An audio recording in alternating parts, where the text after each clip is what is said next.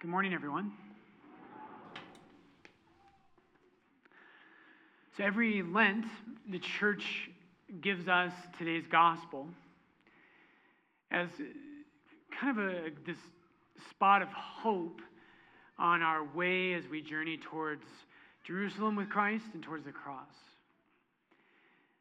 Now, we're not going to focus too much on this, but I feel like I have to hit this every time Transfiguration comes up. So, Catholics who know your Bible super well, right? You all do. You know it better than you think. Who are the three apostles that Jesus takes with him today? Good job. I love it when you mumble.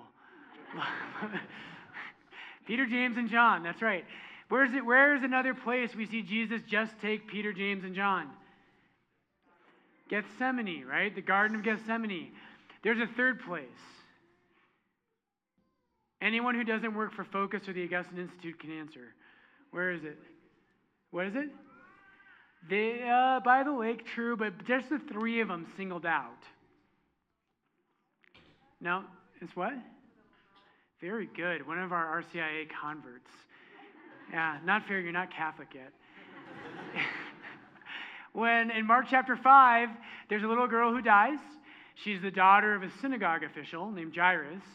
And Jesus takes Peter, James, and John with him, and he raises the little girl from the dead.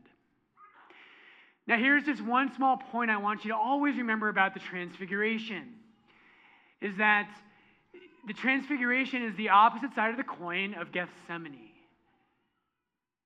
Jesus, right before our gospel today, he's told the apostles he's going to the cross. He's on his way to Jerusalem, he's going to die, and that's going to scandalize the apostles. It's going to have uh, an effect where it might challenge them not to believe anymore. But Peter, James, and John have seen his glory. And they're strengthened by that. Okay. So in my house, I have um, a couple pieces of art, and one of them is The Storm on the Sea of Galilee, painted by Rembrandt. It's not the original. Um, Actually, the original was stolen in 1990 from the Boston Museum of Fine Art, which is like, you know, it's really evil that they stole that, but it's really impressive too. It's like, how did they do that? So it's missing right now. No one knows where it is. Uh, but it's one of the most famous pieces of art in all of history. Rembrandt painted it, I think he was 20 years old. Amazing. And it's one of the greatest pieces of art in all of history. So, in that painting, and I encourage you all, after today's Mass, go look it up online. Take a look at it. And it's, uh, you all know the story. So, the apostles and Jesus are on a boat on the Sea of Galilee, and a great storm arises. In fact, the gospel writers, when they describe that storm, they use the word seismos, which is the Greek word for an earthquake. And so it's a violent storm. It's not a little Colorado rainstorm that passes in five minutes. It's a very violent storm. And Jesus is asleep in the back of the boat. And Rembrandt very much understood that Christian art is supposed to help you and me to use our Christian imagination. It's meant to help us to live inside the Gospels, to understand that Jesus' life is not just something that happened in the past, but it's actually something you and I are called to participate in. So, in that painting, Rembrandt very intentionally takes the mast of the boat, and it's very clearly the cross. And on one side of the cross is Jesus asleep, and there's a number of apostles trying to wake him up. And don't you feel like that sometimes in your life? There's a storm in your life. You don't know how you're going to get through it, and you say, Jesus, where are you? And you're trying to wake him up, and you say, Lord, come to my aid. Lord, help me. And that side of the painting, on that side of the cross, it's very dark. It's a very dark half of that painting. Now, on the other side of the cross, there's light. And there's, there's light breaking onto the ship. And the light source is actually outside the painting. You can't see where it's coming from. But Rembrandt, right, is helping us with that virtue of hope. When you're going through a storm in life, when you feel the cross, when you feel darkness around you, you and I know as Christians that there's light and resurrection on the other side of the cross. But that's not all. On that dark side of the boat, there's one light source. There's only one source of light in there. It's very subtle, it's not very bright, it's hard to even see it's there. But there is actually a light source in that dark half of the painting. And that light source is the face of Christ. And that's what today's gospel is about. Brothers and sisters, sometimes in our life, right, Jesus is going to call us, like he is right now in Lent, to walk with him into suffering, to renounce our sinfulness, to renounce our passions, and to grow in holiness. And it's hard. And God knows that sometimes we need light. In the middle of that journey, we need light to help us and to encourage us to strengthen our hearts. And that's exactly what Jesus does today with Peter, James, and John. And here's my first point. We're going to quote Origen. So in the third century, Origen says this.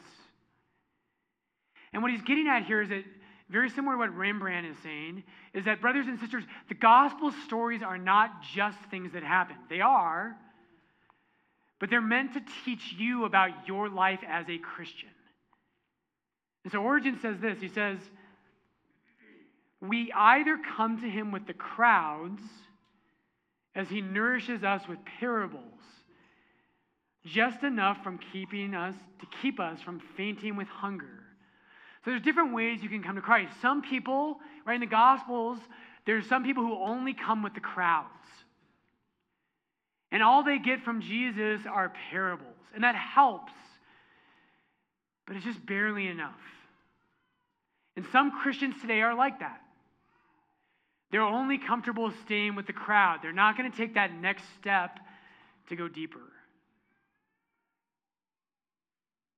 If we don't come that way, we sit constantly and without interruption at his feet, interested solely in hearing his word without being anxious about many things. So the second way he says is if you know the story of Mary and Martha in Luke's gospel. And Mary leaves everything behind to sit at the feet of Christ. If you do that, you're going to have you're going to be fed more deeply. You're going to encounter Christ in a deeper way. But if there is someone who is able to climb the mountain with him, like Peter, James, and John, that person will be illuminated not only by the light of Christ, but also by the voice of the Father himself. Listen to that one more time. If there is someone who is able to climb the mountain with him, like Peter, James, and John, that person will be illuminated not only by the light of Christ, but also by the voice of the Father himself. Have you gone deeper? Jesus does not. Today, he reveals his glory. And by the way, if you live a good Christian life, if you live a life of faith, hope, and love, someday you will see what Peter, James, and John saw, which is more beautiful than anything anyone has ever seen. There is nothing. The word glory, glory just means divine beauty. It's a beauty that's not earthly, it's a beauty that transcends anything on this earth. And that's the glory of our Savior. If you live a good life, brothers and sisters, you will see that someday. Now, Origen's point how do you come to Christ? Brothers and sisters, are you a part of the crowd? Or have you gone deeper? Jesus doesn't take everyone on the mountain. He takes those who have left the world behind to follow him. And if you do that, I hope so, I hope you come to Mass. No, I don't know why you're here, honestly. So just leave me alone. Just kidding. I'm glad you're here. I don't know why you're here. I hope you are here because in some way the light of Christ has penetrated your soul. Christianity does not begin with morals. You've heard me say it before. Our faith has a moral code, but it doesn't start there. Real Christians are people who, some way, imperceptibly, the light of Christ has reached into their souls. If you're that person, brothers and sisters, and I pray that every one of you is, you become a pillar of the church. Because all of us need those men and women who have seen the glory of Christ and are transformed by it. And when you meet someone like that, they help all of us on our way. And so, my first point this morning, and my hope and my prayer for each of you, is that you will not be a part of just the crowd. That you will go deeper in your Christian life, that you will come to a place where you can perceive the glory of the Savior. And if you do, you will be a witness for the church and for the world. That's the first point. Secondly, this morning, I want you to think about costly love. This is probably the main point our scriptures make together today. All three of our main readings. They want you and I, the church wants you and I today to think about costly love. So I was praying about this this week, and I thought, how can I help my congregation, my family to understand this? And at the same time this week, here's a little announcement that I can throw in now so I don't have to give it at the end. There's the Denver Catholic this week, our diocesan newspaper. The main story on the front page is about our school. So be looking for that. If you don't get the Denver Catholic, you should. But you can also get it online. And the main story is about the tremendous way that God has turned around our school. But that got me thinking about today's gospel and about our readings. When I was a seminarian about 10 years ago, I was assigned here. And so one of these guys in the collar, not Tyler, he's betraying us and going back to Montana. Um, but one of these guys in the collar might be the pastor of Lourdes one of these days. Mike, it might be our new pastor, who knows? But I was a seminarian and I was here with Monsignor Kwong. Some of you know him, some of you don't. Monsignor Kwong was the last pastor here at Lourdes. And when I came, the school was really struggling. Uh, we had about 90 students, and everyone was stressed. Monsignor was stressed, the teachers were stressed, the principal was stressed. It was a very hard time. And everyone kept saying, How are we going to do this? How can we keep the school open? And I'm a melancholic and I'm just kind of a naysayer. So I told Monsignor Kwong, I was like, just close it. I really did. Sorry, teachers and parents, I did. Because I was like, there's five Catholic schools right here. Why are we pulling out our hair and everybody's so stressed? It makes sense that we should close the school. And I didn't know why at the time, but Monsignor absolutely refused. He would not even entertain that thought for a minute. And I didn't know why. And it took me years until I figured out, I learned the story of why he did that. Now, Monsignor Kwong, if you don't know him, he is like the most ridiculous human being on planet Earth. He's a wonderful priest, and he tells these amazing stories very nonchalantly. And at first, you wonder if they're true. They are. And so, when he was a seminarian in Vietnam, all kinds of crazy things happened. And so, I remember being with him here at Lourdes, and he'd turn to me and be like, Brian, gosh, this is worse than the time the communists buried me alive. And I was like, excuse me? and you kind of think he's just making that up, and then you find out it was real. They really did. As a seminarian, he was tortured, they buried him alive. They also cut off his thumb. He was a medical student before he entered seminary. And when he was imprisoned by the communists, they cut his thumb off. Monsignor Kwong picked it up, went back to his cell, and sewed it back on himself. And I'm like, I got nothing. I don't have any cool stories like that. But eventually it came out, and this is what I learned. Monsignor Kwong was, when he was a kid, his parents wanted a better future for him. And they wanted him to go to Catholic school, but they couldn't afford it. And so they sold their wedding rings. And that's how he went to Catholic school. And that's why Monsignor Kwong would rather die than see our school close. His parents had a costly love for him. Years later, here in the United States, he bought them new wedding bands.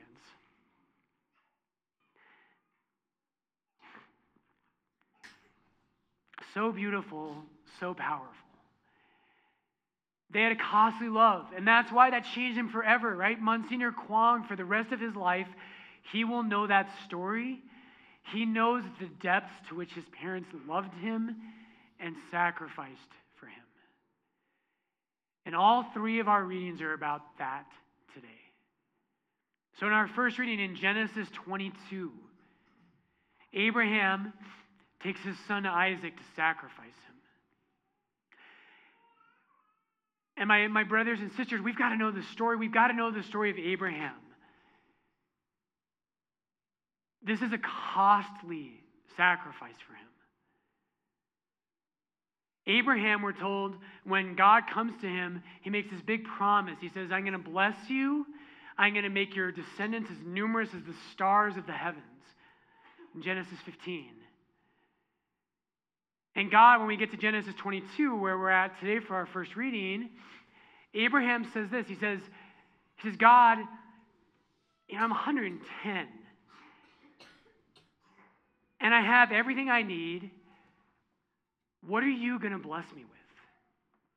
Because I don't have a son. Now, some of you are too young to really understand this. But you parents and grandparents, right? You get this. You get to a place in life where you're okay. And what you want is not more blessings for you, you want them for your children. And Abraham, he says, God, how are you going to bless me? I'm an old man. Paul has this great line in Romans 4 where he says that Abraham was as good, his body was as good as dead. It's like, way to stick it to Abraham, Paul. But God, right? That, that's the point. And so Abraham, Isaac, his son, finally Abraham is granted a son, Isaac. And Isaac is Abraham's everything. Isaac is Abraham's everything. Not just a good thing, not just someone he cares about. Isaac, every promise God has given to Abraham hinges on Isaac. Every single promise Abraham has received costly love. Our gospel today. At the end of the gospel, the voice of the Father is heard on the Mount of Transfiguration. And God the Father says, This is my Son, my agapetos, my beloved. When you see other people suffer, we all feel bad. Right? This week at the shootings in Florida, our hearts go out to those people. But we all know it's different when you know the person. When someone you love is suffering, there are no words. And what the Transfiguration wants us to see, brothers and sisters, it's going to the cross. And the Transfiguration wants us to see that for God the Father, he hates it when anyone suffers. But the man who hangs on the cross is his beloved. It's his everything. The Father has a costly love for us. His everything. And that brings us finally today to our second reading. In Romans chapter 8, and I, I encourage you to go home. If you're, if you're melancholic like me, which is the best temperament, I always say all the saints are melancholic. Jesus was a man of sorrows, melancholic, right? This is, how it works. Sorry to the rest of you chumps. Um, but if you get beat up sometimes and you feel like life is so hard, how can I be a Christian? How can I follow God? Go home and read Romans 8, and it'll fill you with joy and light and hope. And here's our second reading What shall we say to this? If God is for us, who can be against us? He who did not spare his own son, his everything. I feel sometimes as a Christian, I, I imagine most of us do, it's easy to relate to Christ. We know his love for us. And sometimes the Father, though, can seem a little distant. Right? Uh, we love Christ, but maybe we're a little scared of the Father. We don't understand him. Brothers and sisters, the Father gave you his everything. And the story of Abraham is, in the end, not really a story about him. It's a story about God the Father, who did not spare his only son, but he gave him up for you. That's our faith. Do you know? Do you have any idea how deeply you are loved? Monsignor Kwong will never be the same because of the love of his parents. And it shaped the way he lived the rest of his life. If you're going to climb that mountain, if you're going to be a, a witness to the glory of the Savior, you first have to really drink deeply of that. You have to understand how deep the Father's love for you is. Jesus, our prayer today as we make our journey with you to Jerusalem. Lord, may we know that you are the beloved of the Father and that you were surrendered for us. Jesus, help us to leave behind the world. May our penances this Lent, may they purify us. May they free us from our evil desires. Jesus, may we climb that mount with you. And Jesus, may we be witnesses to your glory.